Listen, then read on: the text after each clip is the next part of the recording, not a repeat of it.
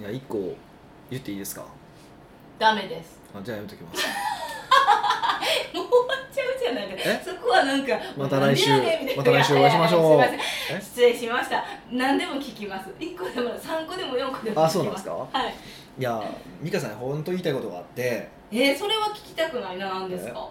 本ぐらい買え よっていう話ですいやいやいやそれ私すごい弁解したいんですけどいいですかいやそもそも何が起こったかを説明してないけど何を言っとんねんって話だからいやこの間、まあ、あうんる時にあの美美香が写真を僕に見せてきたわけですようでこの本面白そうじゃないですかってうん聞いてきたんですよ、であどうせこいつ俺に買わせようとしてるやなって思って だからまあ意地悪したろうと思っていやいや全然興味ないわってあ んのまあ実際あんまなかったんですけど、はい実際なかったんですけど、まあ、よりちょっとそういうのがあったら革新的にないわって言ったら、うんうんはいなんや買ってもらおうと思ったのにって言ったでしょ、それはあのギャグですよそうやって言われたからシュンってなって、うん、売り文句に買い文句みたいな感じ売り言葉に買い言葉ね 売り文句売り買い言葉に買い言葉みたいなで結局最後なんか図書館で借りましたみたいなわけのわからんこと言ってきて が、仕事とかに関するものやったら全然いいんですけど、はい、エジプト人の24時間みたいな、うんなんかエジプト人どんな興味はあるけど買うまではないみたいな、いやいやいやいやそういう論こそ買うのよえだからそれもその後ずっと考えてたんですよえなんであんなに言われるんやろみたいなああんま意味がないことそんな白熱されないじゃないですかヒデさんはいあーあのか語れへんよねって話そうそうそうそうそうそおううおうおうそうなんでそんな仕事にも関係ないやつやったのになんでやろうみたいな、えそんな俺しつこく海外言ってた結構あ言ってたなそういうのはいうんもう LINE でうん図書館で借りたよっていう証拠写真も送ってそう送もってきたよね帰ってそうそうそうそうなんやったらもう読んだ後に帰って思った図書館で正解やっぱりあんま興味なかあ興味なかったっていうかもっと私はファンタジーで面白いやつかなって思ったら結構真面目に活字とかもすごい真面目やったからあどう見ても真面目そうやってんあの求めてるもあののが内違うハッカー泥棒の一日とかなんか気になるとか思ったんですけ容ど、うんうんうん読んでも別に微妙やったって感じです、ね、いやいやいやいいやいやいややそれで、はいはいえなんでですか図書館結構しかももう一個図書館に行く理由があってはいはあいのー三宮図書館が閉店したんですよ知らないうちに閉館やねあ閉館したんですよ、うんうんうんはいすごい港のところあの海近いところの、はい昔って神戸も工場がいっぱいあったんですよ、うんうんうんで糸を作る糸を作るはい製作所みたいはいな、宝石場ねはあそうそういそう、はいはそこを一体の中の一部に図書館ができたんですよ、いうんで行ったらイベントホールとかいっぱいあったんですうけんうど、んあ行ってみたいっていうのもあったんで今回は図書館で借りたよというまあねいやねでもダメですよなんやったら今からもう一回帰るえだからその真意は何なんですかえ真意は何なんいでやすかまずはい、うん僕は本を借りるっていう発想がもう終わってると思ってるんですよあそこれの考え方は、はい北岡秀樹というなんていうかかっこいいをモットーにした考え方なのかはいあの経営者としての考え方どっちなんですか経営者というよりビジネススキルっていう観点で見た場合ですへえとそかう一いやまあ、考え方も含めてですけどビジネススキル要は、うん、こお金を出してないものに対価を払ってないものにの知識って身につかないんですよでプラスもでプラス、スもっと言うとうんあのーその人の印税はって思えいやそこまでは思わないですけど、へんいやしはい、そうそうそうそうだからすごい苦労して書いてるわけよ取材とかしたりとか資料とかすごいエネルギー使うんですよ僕も本書く時すごいエネルギー使ったからだかうんらそのエネルギーに対して対価を払わずに読もうなんて僕は泥棒と同じだと思ってるん ですよむちゃくちゃ言うじゃないですかえでもえじゃあ結構ヒヤってした人今いらっしゃるんじゃないんですかねいや僕はそう思ってるって話だから最終的にどう判断するかいいと思うんですけど僕はもう図書館なんてまあ泥棒の場所だと思ってるんで、へえはいどまあ涼みに行く場所ですよねあそこねう いやいやでもいてる私やが行ったことないでしょありますよえ図書館自体は行きますよ涼みに行く場所やかその時に、らはい図書館行って涼みながら、はいちょっとパッと手に本取って読むですよね読むですよいやほらほそれ同じじゃあもうの買うもんその後で買う もん俺同じ本ええー、ほんまですか、うんうん例えば読んだ本がクソしょうもなって思っても買うんですよ秒単位で読んでそれを返すものはあのしないですよそれはた本屋さんで見てチェックしていいかどうかをチェックした本なんだからうんうんもうでもちょっとでも熟読したら僕買いますうーんなんかいい人ですねでいい人とかじゃいい人とかじゃないのよ、まあ、まずはそのそのいやくだらない本を書こうが、ねまあ、借りてしまってちゃんと読んでしまったのであればうん払うべきやと思うしうーんあのなんやろ映画も途中で見て帰られへんだって金返せって返できないでしょはい払っていたからそうってことは同じことだと僕は思ってるんでそうそうあるべきだと思うしあのもっと言うとそれで痛い思いした方がいいんですようわこれしょうもなかったなって思ったら、い今度からこういう本はつかまされへんようにしようってだんだんこう自分のその知識が身についていくわけですよへえくだらない本にこう出会わないそうそうそうそういうのもあっその考え方って、て、はい、自身があの本を書いてそう思ったんですかそれとも本書く前からそう前からそのう無料のものはあかんよねとは思ってましたーんえなんか全然かんお門違いの話かもしれないんですそけれはどお門違いですよ、はいはいはいはいはいはい要はその世の中にはい、無料でやるよみたいなあのなんていうんですかもの多くないですか何がそれが後の商売につなげるためでしょ、あそこうん、でも図書館違うわけじゃないですかもうあのはい税金で買い上げてっていうシステムじゃないですかじゃあその作者にリスペクトを払おうっていうことですかとその自分のその学習効果を最大化しようっていううーんちょっと納得 ちょちょっと納得そうです腹痛めてないものに関してはほんまそうなんだだからあのそういうこと僕がある、まあ、こうセミナーがあってねでそのセミナーがえっとなんだろうその満足度でいくとずっと90何パーみたいな、ニュースまあ、昔ね計測した時期があってはい満足度をこうパーセントで表してくださいみたいなこうやってたことがあってさ90何パー90まあ多分5パー切ったことがないです95パーをはい切ったことがないような講座があったんですよでそれを、まあ、ある時に一回お客さん集めるために無料にしようって思ってやったんですよ途端に8割になったんですよ80%ぐらいだったんですようんええ無料でこの情報会みたいになっちゃったってことですかそうそううそうそうそう同じしこと喋ってるんですよへえそれはどういうことなんですか受講者受講する人のマインドの問題そうそうメンタルの問題なんですよねでまあいろんな、まあ、その話はあると思うんですけど1個はこれだけ払ってるんだから情報を取りに行こうとかはいあそういうふうに考えるっていうのが一番大きいですよねうんうん、うん払ってる側からそうそう払っててる側からするとねそれぐらい払ってるんだからちゃんとあの取り返さないといけないっていうメンタル面もあると思うしこれぐらい払ってるからいい情報だろうって勝手に思うっていうのもあるわけですようんうんうんうんそう一方で無料だったらまあ無料だったらこの程度だろうみたいなのもあるし、まあ、はい適当に受けてるっていうのもあるしうんっていうことを考えていくとそのやっぱ情報にお金を払わないっていうのはやっぱその覚悟が決まらないというかっていうことですよね。うまあ、今回1回だけの話だからまあまああれなんですけどだからそういうこう情報をこう無料で取っていく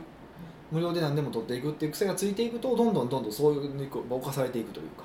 無料志向に侵されていくそうそうそうそうそれはやっぱやばいよなと思いますよね。うんじゃあ全く同じものが0円のであるのと1000円であるのでは買った時に得るものが違うってことです全か然違いますね全然違いますねでもそれって何ですか結構分かってるようで分かってなさそうな気がします、んすぐ無料に取り付いてしまいますしまあなんか安い方に行っちゃう傾向じゃないですか行動って、まあそうですねどうしてもねうんうんだからえー、なんかそんなん今ふと言われても「はいそうですか」みたいな感じでいけるかないやだからそうでなんやろ面白いなと思ったのは今まで俺の話やったらなんかとりあえず言うこと聞きますけどみたいなうなんか発想やのにんはいこれに関してはかたくなに買えへんかったやんかえそれはもう本のタイトルが「カンパでもなかったんですもん」えどっかで自分もパラミぐらいでいいって思ってたからそれがあんま良くないってことですかじゃあ本屋に行けって話だよねあ本屋で立ち読みをしなさいってことでしすしかてあのいやほんまによかったら買うとかおそおうそうそうそう本屋にえ図書館と本屋の違いよかったら買う買うっていう選択肢になるから本屋さんに行った時にははいそうですよ、はうーんわかりましたい、っていうふうにしてほしいなっていうのは本当にありますへえみんなどんな感じなんですかねじゃあ本屋さん使ってないんかな今度ちょっとインタビューしていこうかな本屋さん使いますかみたいな最近の人使わないみたいですよねえまあ僕もだいぶ使わなくなりましたけどねやっぱり経営者の中でってことですかん本屋さんでしょあ本屋さんって図書館です図書あ図書館か図書館か今本屋さんと思った図書館はもともと使わないんじゃないですかそんな使う人って結構限られてますよねまあ受講受験生みたいな人たちもいみいましたしでもあれは場所を借りてる感じですよねどっちかっていうとねあそうですねあそーうですねそうそううん、あと暇なおじいちゃんとかが暇つぶしにという感じですけど、まあ、少なくともこう何かを得るために僕らはえーこう勉強してるわけでうんそれに対価を払わないっていうのはなんかなとは思いますよねうんでしかもまああなたはそこそこお給料取ってるわけだからいやもうなくて例えばお金がなくて仕方がないですとでそこから起業してこれから頑張ろうと思うんですだったら頑張って、まあ、稼ごうとでその後にその作者の本買うとかうん恩返しすればいいとか思うけどうんうんあなたまあまあ取ってますからねお給い料やもう何回も言うけどあんだからそれぐらいの本やったって自分の中であるから ダメなんですねで今後はちゃんと本屋さんに行って買いますだけからそれど炒めてくださいでもヒデさん今本屋さんあんまり行かなくなったって言ったじゃないですか、はいはいはいはだから結局ポチポチでしょネットで買っいてるでってこ買いとまですすよね買いますようんあでヒデさんの中で本え本でもアナログ派ですよね本で読むって本いはう未だに本ですねはいと Kindle もよく買うじゃないですか、はいはいはいそのなんか違いってあるんですかあの本で買うのと Kindle で買うあ僕違い Kindle 漫画しか買わないですもあそうなんですか、んはい僕入ってるのほぼ漫画ですよほぼ漫画は、まあ、パッて見たことあるんでわかるんですけど、えたまになんか本もありませんか一部文字のものはあります文字はあのアンリミテッドに入ってるやつですねだからそのあのんんまあネットじゃないですかネットで本を読む買った本といやアンリミテッドは違うんですかそういう意アン味リでミテッド本やけど要はもうなんやろアンリミテッドで入っててしかもまあなんかその場合適当にこう一回ファーって通せばいいかみたいなものはアンリミテッドになってます継続課金であの読み放題みたいな感じですかあのそのアマゾンに払ってるお金の中だけでってことですよねだから無料、うん一応無料で借りれるってやつですよね、でそ無の料で読める発か想はうんあのそのアマゾンから作者は印税ちょっとはもらってるからちゃんと契約して印税を払われますからねサブスクの場合は、はそうなんですねい、使用におその使用の課金に応じてねたくさん読まれてる人はたくさんもらえるし少なく読まれてる人はそんなもらわれへんしみたいな感じですけどおお、はいなるほそうそうそうどヒデさんはやっぱ読書する時は漫画以外はあの媒体の本本派デジタル紙アナログの紙ですねこうそうですねはまあ、これはさん別にどっちでもいいんですよね紙だろうがネットだろうがいうーんねあの分かんないでいいと思います分かんないですあまあそれはもう自分の好みバーってす素早く読めない絶対ほあの紙の本なんですよだってへー一定以上の速度でめくれないでしょまあなんかちょっとずれますもんねずっとこうやってそうそうそうスクそロうールもうペラペラペララペラペラペラできるじゃないですかでここだけ見たいとかもできるのは本だから速度が上がるのは本だと思うんですようーんまあそうやって考えたら本とか、ね、あとまあもろもろ含めて紙の方がいいとは思うんですけど、はいうん、で、まあ、脳科学的にはやっぱりあの文字の方あの紙の本の方がええっていうのはやっぱだんだん分かってきてるので脳科学なんか、うんあの触ってるとかそうそうそういのがあそるんうですかそうそうだからどの辺にこの情報があったとかも含めて覚えるからえー、ネットやったら危ないそう確か分かんないずーっと分かんないじゃないですかそうそうただこれは長い目で見ると分からへんなと思っててそのデジタルネイティブの子供たちとかが本を読読んだ時に実はデジタルネイティブの子たちは全然そのそれで問題ないかもしれへんし学習効果には。へえあ分からへん僕らはもうアナログでも育ってるからそうですそうねなんかもしれへん人どう進化してるか分からへんのですけど、まあ、それは僕はそうだなと思ってますうーん、はじゃあもう最後にあの最近読んだ本で面白かった本ありますそれ聞いて最近読んで面白かった本はい漫画でもいいあ漫画やったらまたなんかグルメの漫画とかいやいやいや最近でも漫画だったらあれですよあのゴールデンカムイ」っていう漫画がこの間終わったところなのでも全然想像つかないですあのタイトルからして何の話ってなりましたあのーアイヌの話ですえ北海道のアイヌ族ってことそうそうそうそうそへう、ーまあ、アイヌだけの話じゃないんですけど、ううん、そのん、部族の話うーんとね、まあ、確かにその日本その日本の本島の人と、はいえっと、そのアイヌの女の子が組んで、あのまあ、アイヌが隠したそのお金を探すみたいなへえってういう話なんですけど、まあ、その中に結構その結構そのアイ結構アイヌの勉強になるんですよアイヌせの生活そうどういう文化のどういう言葉を使ってるのかとかどういう食べ物を食べてたのかとかどういう罠を張ってどうやって獲物を捕まえるのかとかへーなんかそういうそのアイヌの文化のことがよく分かったりとかしてすごく面白いですけどね、うーんうん、でもうこの間終わったところなんで30何巻かなで終わった長っだからですけど結構読み応えあって僕全然終わらないんですけど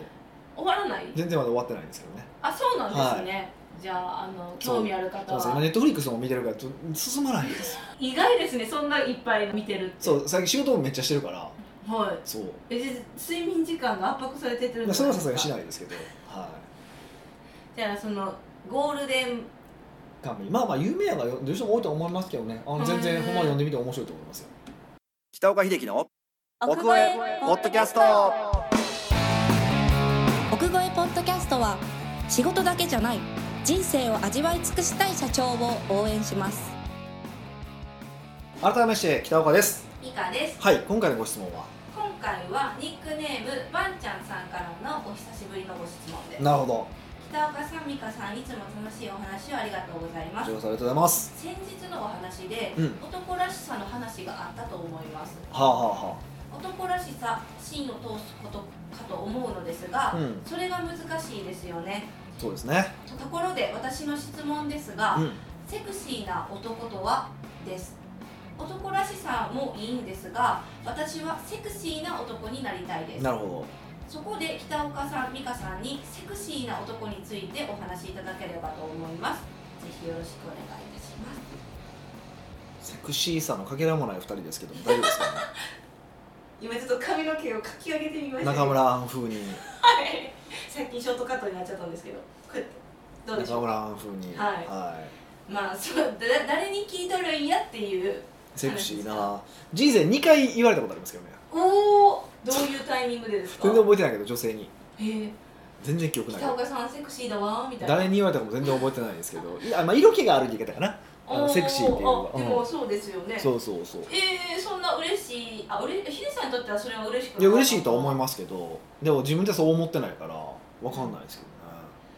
えー、ヒデさんにとってセクシーな男の方って周りにいらっしゃるんですかどね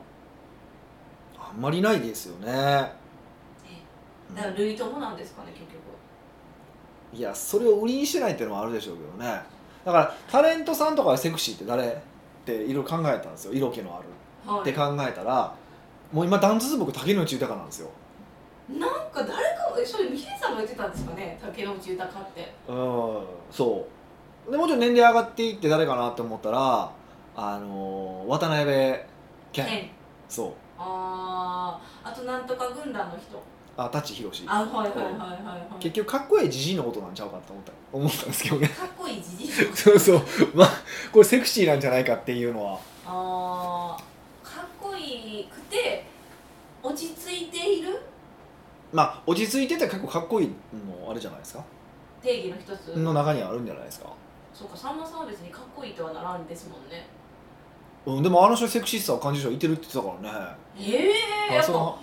好み結局最後そうなだからその人からエロさを感じるかどうかっていうのがはい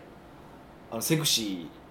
ーかなと思うんですけど一個はセクシーの定義で面白いなと思う話があってそれは何かっていうと、まあ、ある僕のあのサラリーマン時代の先輩が言ってた話があってもうフルオープンにしてるけどフルオープンにしてるけどなんかこの人まだあるんちゃうかって思っちゃうような人のことを色気のある人って言ってた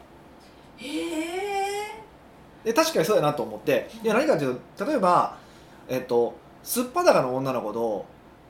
バスタオル巻いてる女の子だったらどっちがセクシーなのかって言ったらバスタオルなんですよ、巻いてるそ方うながいんいでですすよよねそうなんですようんということはかフルオープンだと実はそれはセクシーじゃないんですよねあーで何かこう影があるというか何かこの人は他にあるんじゃないかって思わせる力がある人っていうのがうんうんセクシーでそれが特にフルオープンだったらその時その人セクシーのあの、まあ、要は一番上の原点だっていうふうに言ってた人がいててうんあ面白いなと思ったんですよでそんなん得意そうじゃないですかヒデさんフルオープンに見せつつほんまはちゃうみたいなえで僕はフルオープンのつもりなんですけどねえいやえそういう意味フルオープンに見せてフルオープンにしてんねフルオープンにしててフルオープンに見えない人のこと僕フルオープンにしててフルオープンなんであんま意味がないっていうことです、まあ、周りがどう見えてるかわからないですけどフルオープンにしてるつもりなんですけどそうじゃないっていう感じをと取る方もいらっしゃるから、まあ、それをセクシーとと取るなら僕もセクシーかもしれませんけど、うんまあ、だからその定義が合ってる間違ってるじゃなくてあ面白い定義やなと思ったから紹介したかったんですけうんうんどなかなか難しいですよね。はい好みに好みによるって最後はなるんですけどでももうそうさっき言ったみたいに誰が見てもセクシーみたいな感じってたまあ渡辺謙とかさっき挙げた人たちって、まあ、なみんなが納得するじゃないですか。まあ、誰が見てる100%とは言わないですよまあね。いや何が母数が多いわけわからへんっていう人見てもね舘ひろしは意味わからへんって言った人もいましたもんね。へえ母数の問題ですよねでもそんなんすべてはそうですよねうん、かっこいいいいだってねあのお全然かっこいいなと思わへんしか,、ね、かっこいいって言われたりとかするからえじゃあヒデさんの中でセクシーな男は分からへんっていうことですかどうなったらいいかうん今のところ僕にはないですねでも少なくともセクシーってはいおっさんにしか与えられないと思っててあんまり若い子のセクシーってななくないですかあそういう意味ですねそう女性男性じゃなくてあだ男性の方でいくと、はい若い男性でセクシーって言われる時って大体ねあのシンプルに筋肉があって脱いでる時だけなんですよよくよく考うんえたらうんうんでもそれがセクシーなのかってちょちょっと僕違うと思っててはい本当にセクシーで行くとやっぱりがっちり服着てるけどって感じやから結構おっさんなんですよねおおっさんたち頑張ってっ って僕思っててて、はいだからなんかね何セ僕はセクシーにその何かが定義があるわけではないから今のところはい、ないけどなんかおっさんにこそセクシーにはセクシーチャンスがあるんちゃうかなと思ってますセクシーチャンスってちょっと面白いですねえでもなんかそれはある気がしますねでもそれをどうやったらセクシーチャンスになるのわわかかっんてないいうわかんないですでも女性もでもそうじゃないですかやっぱり二十歳そこそこの若い子よりはちょっと年齢いったまあ30代40代ぐらいの方がのうんうんうん綺麗な人の方がセクシーに見えるじゃないですかしなんかちょっとさっき言ってみたらみたいなミステリアスな人によりなんかセクシーさ感じる時あるなっていうのは思ったんでそうそうそうそうなんか見せないというか、見せてるのに見せないみたいな感じねそうそうそうそうそうっていうことなんですよね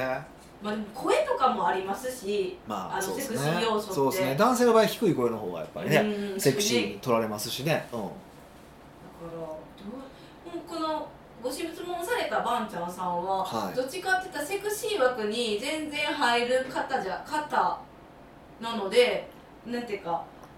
あそうなんですねセクシーチャンスも本当はむっちゃセクシーって言われてるかもしれないですけど、あね、一部にはそ確かにねだからそれをどうパイを広げていくかってことですよねううんえヒデさんはかっこいい男とセクシーな男やったらどっちになりたいんですかモテる男になりたいの でどっちでもないですねでも多分全部同じつながってるところがあると思っててセクシーもかっこいいもってことですかそうそうそうそうだから多分それはやっぱり年齢いくと落ち着きは結構大事じゃないですかうんだからあんまりこうもう早口でペロペロペロペロ喋るのもそうそうやめなあかんなと思ってますしやめれます分からへんこれだけばっかりはそうあとまあそう声の出し方とかですよねどうじゃああボイトレって今もまだ行かれてますあ僕言ってます言ってますいやそれでもすごい思いましただからやっぱりその喋り変わってからいろんな人の反応が変わってきてるからうんうんうん、やっぱその声の出し方体の使い方っていうのはすごくそのセクシーさなのかどうかは分からないですけどその相手に与える印象全然違うなと思うんですよだから竹内豊にしても渡辺謙にしてもあの舘ひろしにしても喉から声出してないんですよ腹か腹から、まあ、腹からと、うん腹からっていうかもうこうずっしり重いというかはい、声の出し方をしててうんそうほなヒデさんこのボイトレの先生にはいセクシーな声の出し方を学んだらいけるんじゃないですかえっとね、そのカリスマの先生に聞いた時に言われた言われた結局スピードとそのやっぱりその喉で話しなくてっていう話をされたことがあったんですよでもう一つのボイトレの先生はどっちかというと歌歌なんで歌はテクニックで結構セクシー出せるんですよかすり声みたいなああそうとかもそうじゃないですかだからそれはそれでできますって言われてるんですけどでもそれは歌の時だけだからそうですよ普段じゃないです普段じゃいないから、まあ、それはそれでやるとしても普段はやっぱりその体の使い方と声の出し方ですよねうんでそこはあの頑張ればできそうなところでかなり普段の意識で全然できますよだいぶ僕もなんか自分の動画見てて変わってますもんねへえ、うんスピードだけが今ちょっとあの気になりますねヒデさんにとってはそうですねもうそこがねそこは変わらないですよね前へ前へペラペラペラって出てくるそうそうそうそうそうそれをねほんま修正したいんですよだし願望まあがあるんです少ね、なくともその動画に関してはあのーなんかそうなってしまってるから日常の会話とかだけでも落ち着こうと思って動画では早く喋っても大丈夫だよいやダメですよ嫌なんですけどでもそこで色気感じるとか感じない関係ないじゃないですか別にえ全然感じないですしでもヒデさんの早口ってむちゃくちゃ聞きやすいなとは思いますまあありがたいことそうは言っていただけるんですけどねえそうですよでもそのセクシーさとは違うじゃないですかとかっこよさとはちょっと違うのでうーんうんだから変えれるところって声とあまあ、こういうの姿勢ですよねやっぱり姿勢とそっからですよね、うん仕草とかもですかまあ、仕草もそうですよね、なんかそういうスクールというか講座ないんですかねまあ、僕が受けてた受けうんそのカリスマのトレーニングはまあ一つそれに近しいなと思うんですけどえでもそうなんてなんかなんていうのセクシーの男なんか教育講座とかで別に売り出してないじゃないですか、はいはいはだから探しにくくないですかい、うん、別にそれをねやってるわけオフロープにしてるわけじゃないからねであのその僕やってるコンサルスキル講座年に1回ぐらいやってるのかなはいは結構だからそれそのトレーニングも含まれてるからそういうトレーニング含まれてるから結構面白いんですけどそうあれを受けてあの女性にモテるようになったみたいなえどんな講座してるんですか コンサルスキル講座やのに多分第1回目がほとんどスキルの話じゃないんですよあのあのその喋り方とかの話じゃないあ話あのそのコンサルのいわゆるそのなんなんていうかどういう質問すればいいかとかっていう話じゃなくてどういうふうなあり方に自分を整えるかみたいな感じなんですよへーそろそろ喋るのをゆっくりするとか相手に対してどういうふうに傾聴するのかとかあそれはなりたい自分を見つけるってことですかいやじゃなくてじゃなくてじゃなくてコンサルタントとはコンサルタントとして要は堂々としてるように見えるというか揺れ動かないよような人に見えるみたいなの結構やっててでそうするとあのその第1回目の内容をじを意識、まあ普段から意識してくださいっていうそれはもう日常が意識できるようなことばっかりなのでコンサルティングはそのコンサルティングモードやからちょっと違うけど普段からやってほしいとむしろ普段からやると何が起こるかっていうと、えっと、奥さんに浮気したと思われるんですよめちゃめちゃ変わるからそんなにそうだからちゃんとあの奥さんにうんあのこういうの受講してるから喋り方とかでも変わるからっていう言い方さっき説明してくれというふうに言ってるんですよね、まあ、そうするとやっぱその話の仕方とかするとむちゃくちゃ変わるしその言ってくださった奥様とそのお話の仕方をするとやっぱ奥様も反応悪くなるしうーんでまあね結婚されてない方とかだったら結構ねなんか女の子のこうその後のこう率が上がっていくとかへーはめめちゃめちゃ聞きますよね全く関係ないと思ってる講座からなんてなんか福音がもらえるみたいな福音あ福まあ福音もちょっとちゃうと思うけどね言葉として使い方として、まあ、なんかと特典という副か作用みたいな副作用、まあ、副作用とかいいかもしれまませんね、うん、でもらえるって感じですねでもまあ極端な話やっぱ仕事ができる人ってかっこいい結局モテるからねつまり仕事できる男にまずなればいいまあそうですよねだって竹野内豊だってあのねあのさんにはずっとトップランナーで役者として頑張ってるわけじゃないですかうんうんうんうんうんへえそうだからそうやってなりたい自分があるんだったらもうそこにつきそれを追求して頑張るしかないって感じですよねそうですね本当そうだと思いますよでなんかそのなんかこの薬乗ればあのセクシーになりますとかっていう方が楽じゃないですか そうですねそんなんをやっぱ望んじゃうじゃないですか人間怠け者やしまあそうですねけど何でもそうやけど結局は日頃の小さい積み重ねで作っていくっていういやもうしかないですよねそれをやってるヒデさんはすごいなって思いますやっぱ飽きるじゃないですかみんなっていうまかあ自で分をも続かんしあありがたいことに僕は見られる仕事だっていうのもありますよねまあ、ええ抗議するからってことですかそうそうそうかとかで見られる仕事だから見た目とかにも意識しようと思うし喋り方とかも変えようと思うしっていうのはありますよねうんで今後もモテたいしまあなんかもう一貫性ありますよずっそとうそう思なっん てそうなんてそうなんそうそうなんですよ本当にブレないです そうなんですよモテたいんですよむちゃくちゃモテたいんですよ もうある程度モテてるんちゃいますじゃあどういうのがゴールなんですかいやわかんないわかんないんですよとりあえずなんか2回ぐらい北岡さん抱いてくださいっていう人が現れたらいいかなと思ってるんですけどえー、ちょっとそれは今逆でしたごめんなさい真剣に答えようとしたけど真剣にこう答えられたら困るんですけどねそんな ね そうですそうそうそうそうモテたいまあまあまあまあみんなそうだと思うんでそうそうだからねまあでなんやろうなそのじょ、まあ、モテたいって別にその女性だけじゃなくてやっぱお客さんにもこう求められるとかも含めてのモテたいじゃないですかだかうんらやっぱりそれは全部やっぱあり方として一緒だと思うんでううんんへえじゃあもうばんちゃんに送るエールとしてはまあそのまんまでも私素敵やと思うからそのまんま突き進んでいただければ問題ないかなとはまああ思うとんですちょけっとど、声とまあそれと声と姿勢と服装うんみん変なえに変えるともっと変わっていくんじゃないですかねそんな別に服装が悪いわけではないんですけど、うんはいはい、でもそこをかこうもっと意識していくと、まはいあ、どこのターゲット狙うかもあるんでしょうけどめちゃくちゃ戦略的じゃないですか、なんでまたねお会いできる日私は楽しみにしてますはい奥越ポッドキャストではいろんなご質問をお待ちしております質問を採用された方には素敵なプレゼントを差し上げておりますので質問フォームよりお問い合わせくださいはい、今回はなんかね答えがあるようなないような謎の話でしたけど、まあまあそうですまよ、あでそもんな結構時もあるまあでも結構楽しかったですよねあのこういう話でも全然結構ですねどんどんお楽しみいただければと思いますというわけでまた来週お会いしましょう